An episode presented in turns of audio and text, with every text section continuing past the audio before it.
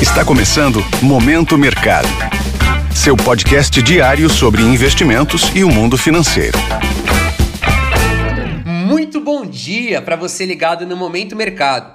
Eu sou o Felipe Médici e bora para mais um episódio desse podcast que te informa e te atualiza sobre o mercado financeiro. Hoje vou falar sobre o fechamento do dia 20 de setembro, terça-feira.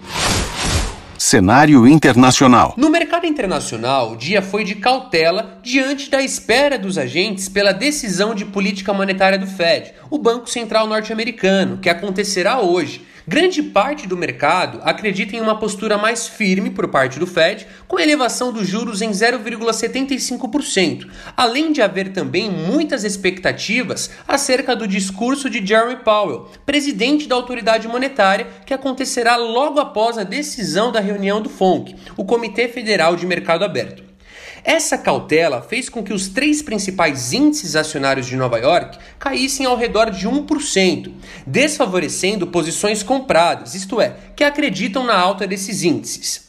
O destaque negativo ficou para as ações da Ford, que cederam mais de 12% após a montadora alertar que o lucro operacional do terceiro trimestre ficará bem abaixo do esperado. Na renda fixa, em meio às expectativas por um Fed mais tempestivo na condução de sua política monetária, os juros dos títulos públicos americanos avançaram tanto nos vencimentos mais curtos quanto nos mais longos, com as taxas renovando máximas em vários anos. A exemplo da T-Note de dois anos, que fechou no maior patamar desde 2007. Assim, as posições tomadas, ou seja, que acreditam na alta das taxas, foram favorecidas. Nesse contexto de expectativa de alta nos juros americanos, o dólar ganhou força.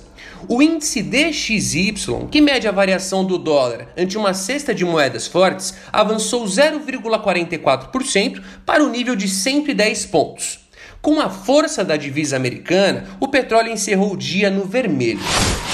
Cenário nacional. Por aqui, no câmbio, o real destoou dos movimentos vistos em outras moedas emergentes contra o dólar. Mesmo com o dólar forte, o fluxo positivo para a bolsa doméstica e a continuidade do movimento de redução de posições que apostam contra o real no mercado futuro ajudaram a fazer com que a moeda brasileira se fortalecesse. Assim, no mercado à vista, o dólar fechou em queda de 0,25%, cotado a R$ 5,15, desfavorecendo assim as posições acreditando na alta do dólar. Na véspera da decisão do Copom, o Comitê de Política Monetária do Banco Central Brasileiro, as taxas de juros futuras ficaram de lado, fechando próximas dos níveis da segunda-feira.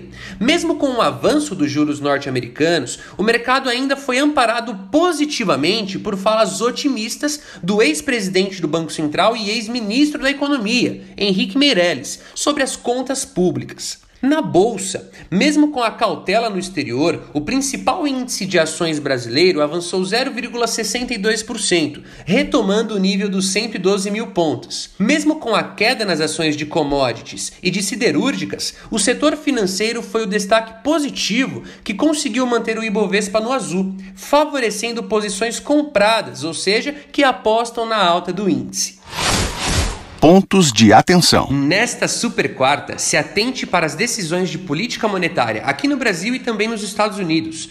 As apostas majoritárias são para uma elevação de 0,75% dos juros nos Estados Unidos e na manutenção da taxa Selic meta em 13,75%. Além disso, teremos o discurso do presidente do Fed após a decisão do FONC e a divulgação das atualizações de projeções macroeconômicas norte-americanas.